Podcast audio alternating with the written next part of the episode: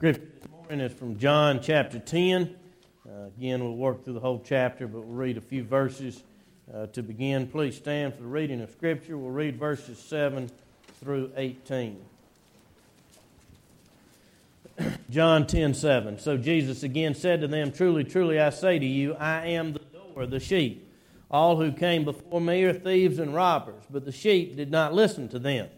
I am the door. If anyone enters by me, he will be saved and will go in and out and find pasture. The thief comes only to steal and kill and destroy. I came that they may have life and have it abundantly. I am the good shepherd. The good shepherd lays down his life for the sheep. He who is a hired hand and not a shepherd, who does not own the sheep, sees the wolf coming and leaves the sheep and flees. And the wolf snatches them and scatters them. He flees because he is a hired hand and cares nothing for the sheep. I am the good shepherd. I know my own, and my own know me, just as the Father knows me, and I know the Father. And I lay down my life for the sheep.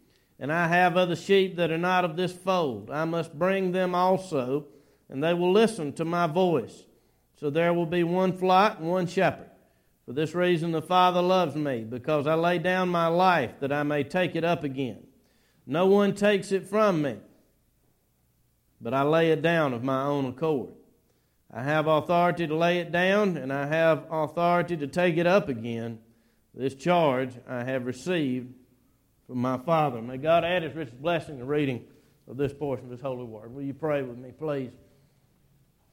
Our Father in heaven, again, we thank you for your word, and we pray that by the power of your Spirit you would speak to us, that your sheep would hear the voice of the Lord Jesus Christ, our good shepherd, and know him and follow him in spite of the inability and sin of the preacher. In his name, in Jesus' name, amen. Be seated, please. The good shepherd. In the passage before us, Jesus turns to one of the most common and ancient themes in Scripture, that the Lord is the shepherd of his people, and it is an appropriate metaphor. We are very much like sheep. Philip Keller, in his book, A Shepherd Looks, at Psalm twenty-three, which I expect many of you have read, uh, he said it is no mere whim on God's part to call us sheep. We are so much like sheep that it is embarrassing.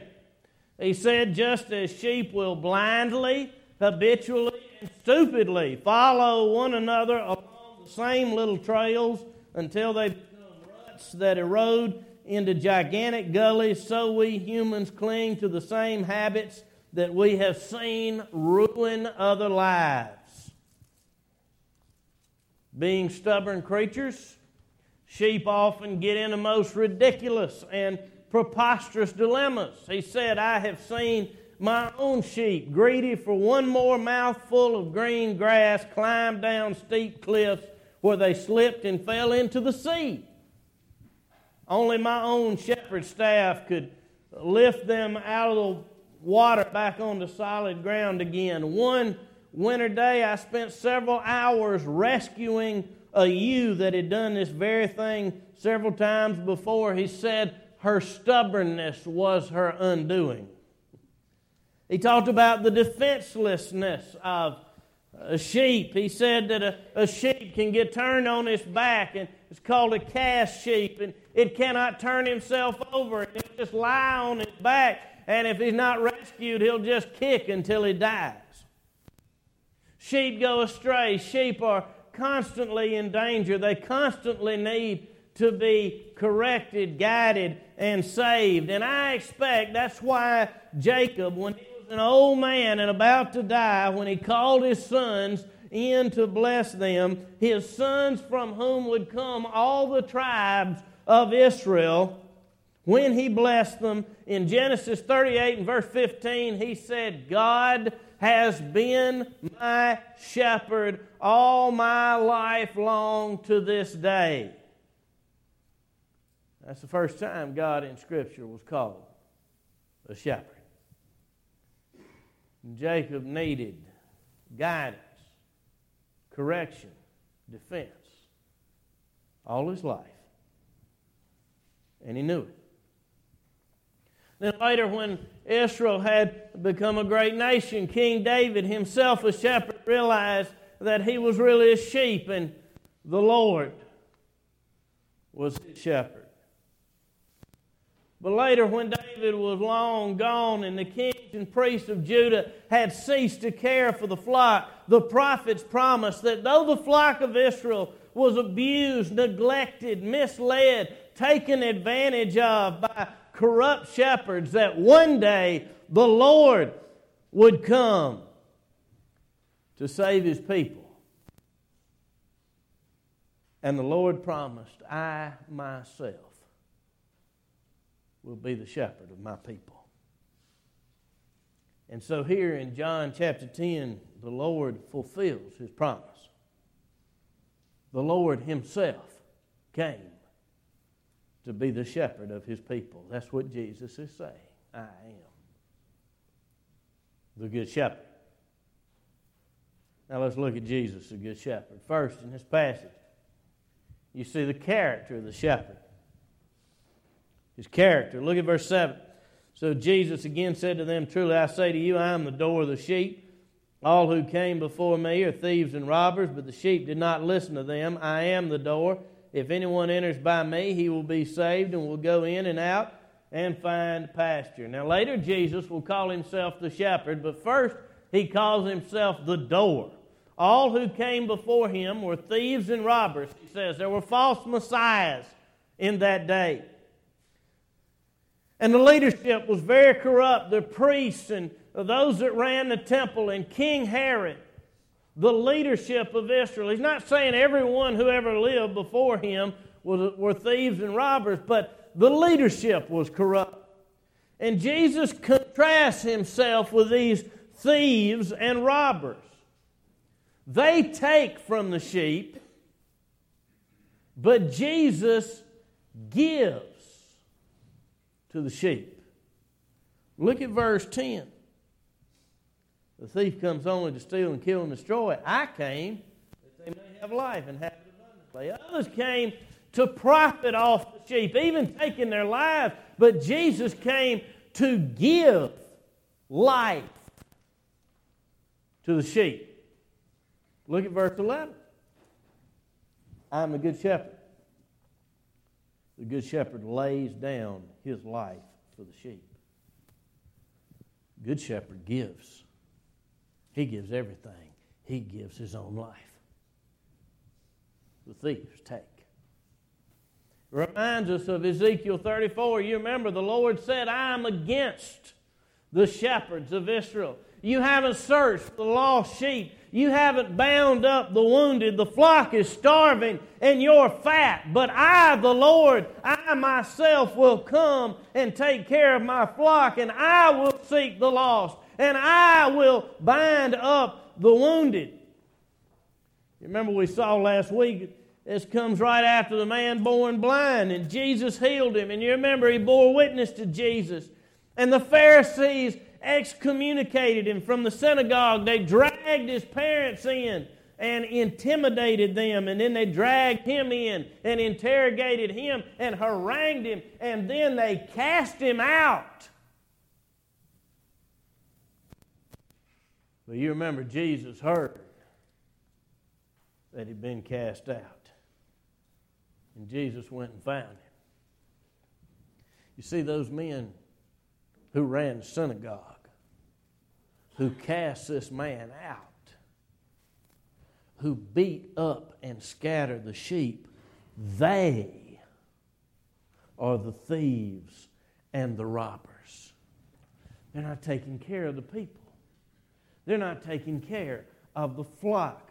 They're beating them up, profiting off of them, while the sheep starve. But Jesus says, I am the good shepherd. I've not come to take, but to give. And Jesus makes an exclusive claim. We can't get around it. Look at verse one. Truly, truly, I say to you, he who does not enter the sheepfold by the door, but climbs in by another way, that man is a thief and a robber. Look at verse nine again. I am the door. If anyone enters by me, he will be saved. I am the door. Anyone who tries to get in any other way is a thief. Anyone who enters by me will be saved. Jesus says plainly that he is the only way. As in John fourteen six, I'm the way, the truth, and the life. He's not being mean or obnoxious. He's saying no one else will be as kind to you as I am. No one else will give you what I can give you. No one else will lay down his life for you. You look at all the other religions all over the world, and they all take. You've got to earn something. This is what you have to do. You do this and do it right, and you'll achieve whatever salvation religion offers. But Jesus, and Jesus alone, gives. All other religions say, you do this. Only Jesus says, it is finished. They're all takers, thieves and robbers. Jesus alone is a giver. You see the character of the shepherd. Secondly, in this passage, you see the self-sacrifice of the shepherd. Look at verse eleven. I am the good shepherd. The good shepherd lays down his life for the sheep. He who is a hired hand and not a shepherd, who does not own the sheep, sees the wolf coming and leaves the sheep and flees, and the wolf snatches them and scatters them. He flees because he's a hired hand and cares nothing for the sheep. Jesus says, I lay down my life. I sacrifice myself. And then you see the illustration he gives there. The hired hand, or the authorized version, the hireling, who works for the shepherd. He's there to get a check. They're not his sheep. He does not have a personal interest in the sheep. The wolf comes. What happens? He gets out. Found out there's a resource officer at that school in Florida who was what Jesus called a hireling. He saw a wolf coming, but he wouldn't go in and save the sheep. But Jesus lays down his life for the sheep. You see those nature programs on television. Programs, they always play with your emotion. You know, that they show you some cute little animal, like a polar bear cub, and get you all attached to the cute little polar bear. And then there's a there's a starving polar bear trying to get a walrus, and they, they try to make it feel torn. A polar bear's so cute, but I don't want the walrus to die. And one time Anna and I were watching one of those programs, and, and that's what had happened, and she was pulling for the polar bear, and I was pulling for the walrus. The walrus won. Rare event in my life.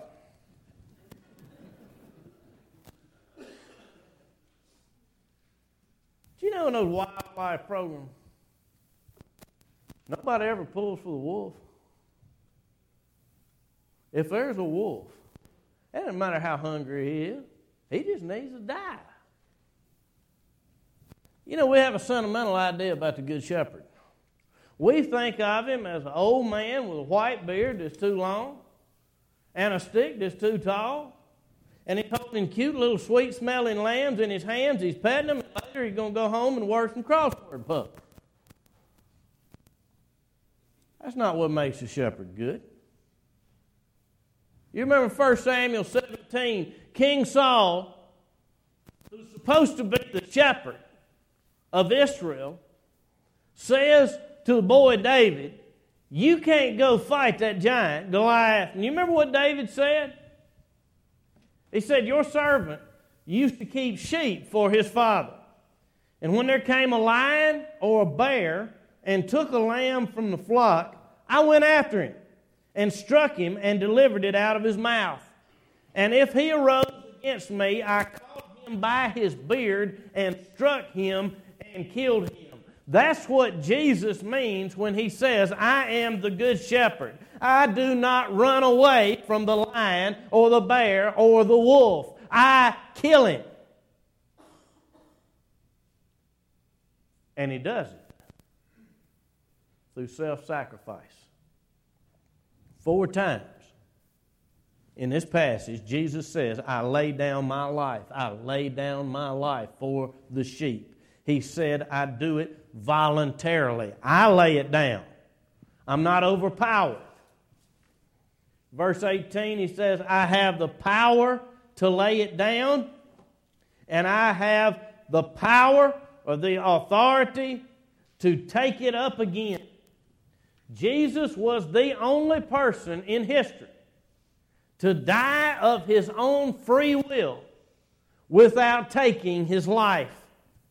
The Scripture says that he offered his spirit and cried out with a loud voice, not a whimper, asphyxiating on the cross like everyone else did. No, they did not take his life. He laid it down, and he took it back up. Isaiah fifty-three six says, you know it, all we like sheep have gone astray. We have turned everyone to his own way, and the Lord hath laid on him the iniquity of us all. Jesus is saying, I am the one upon whom God would lay the guilt of his sheep that had gone astray. I will offer myself to the Father. The shepherd became a lamb for the sheep. And in so doing, he destroyed the power of the devil. Revelation twelve calls the devil the accuser of the brethren. That's what he does. He accuses us of sin. And it says he has been thrown down, and the brethren he accused conquered him. How? It says they conquered him by the blood of the Lamb. Everything we could be accused of was laid on Jesus. He bore it. He paid it. The death of Jesus Christ destroys all the accusations of the devil. Through his self-sacrifice, he destroyed him that had the power of death. You see the character of the shepherd, you see the self-sacrifice of the shepherd. Thirdly, you see the abundant life of the sheep. Look at verse ten, the end of it. I came that they may have life and have it abundantly. Again, I like the Authorized Version. It says they may have it more abundantly. What is the abundant life?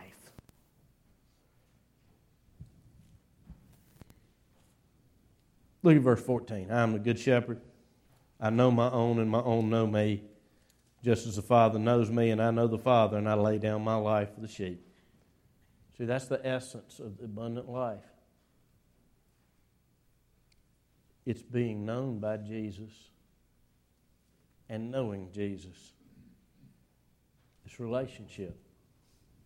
I know my sheep. My sheep know me. Just as my Father knows me, and I know my Father, my sheep and I will know each other. They will hear my voice all over the world. And they will listen to my voice. Look at verse twenty-seven. My sheep hear my voice, and I know them, and they follow me. Now go back to verse sixteen. I have other sheep that are of this fold. I must bring them also, and they will listen to my voice. So there will be one flock, one shepherd. The sheep hear his voice. They know his voice, and they follow him. Do you hear the voice of the good shepherd? Do you recognize it? I don't mean you hear voices in your head. I mean, in his word. You know, there's one positive thing that can be said about sheep.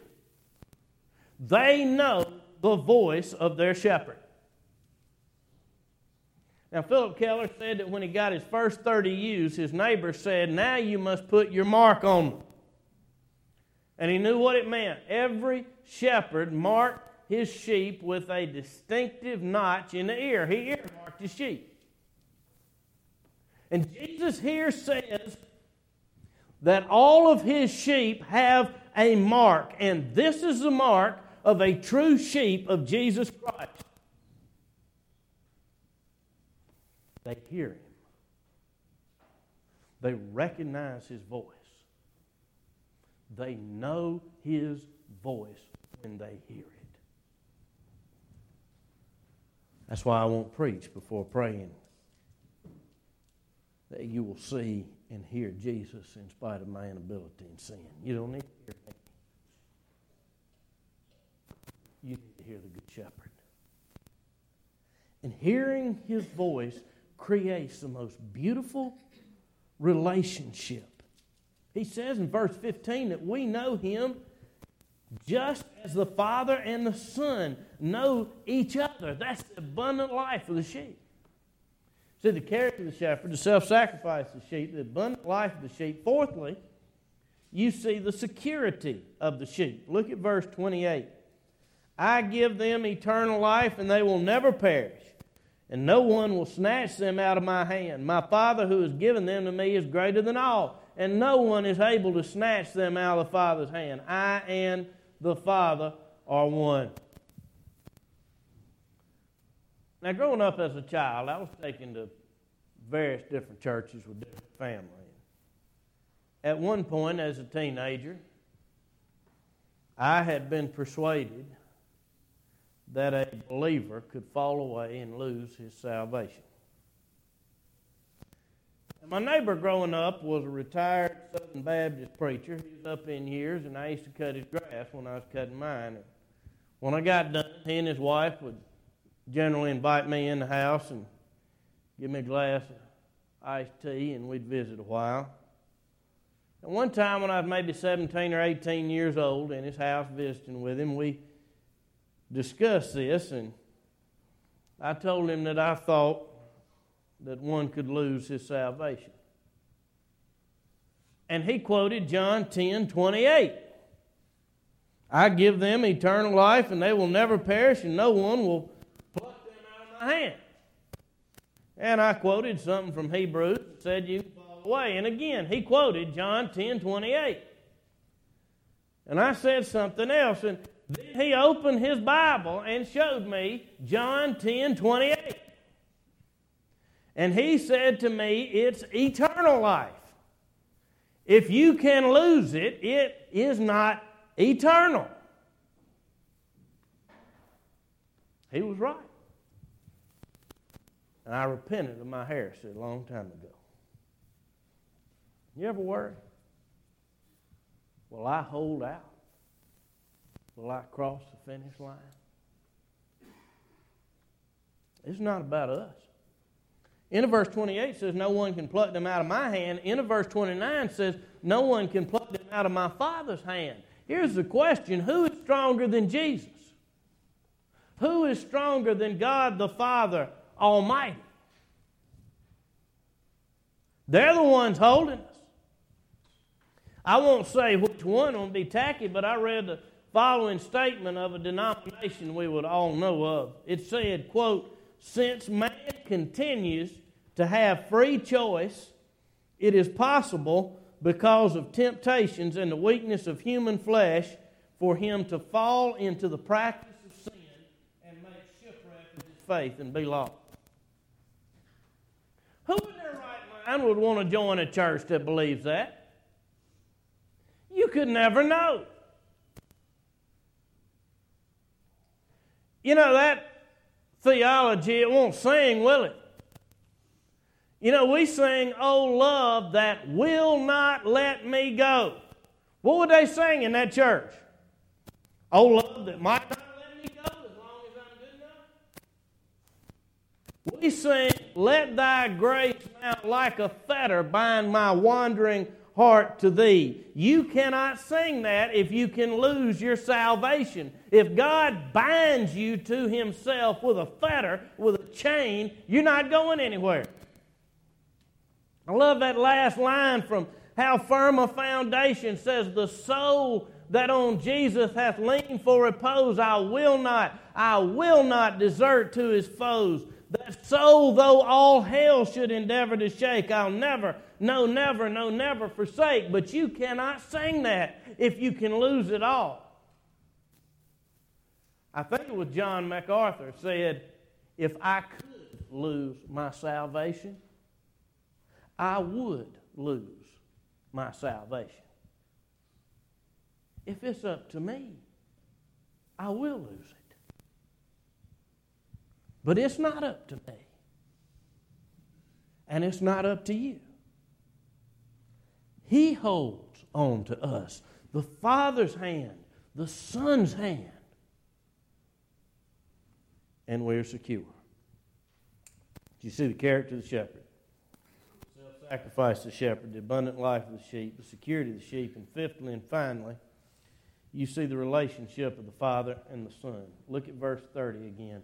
I and the Father are one. You know, there's a theme that runs throughout the Gospel of John. We've seen it over and over and over. Jesus claims to be the Son of God.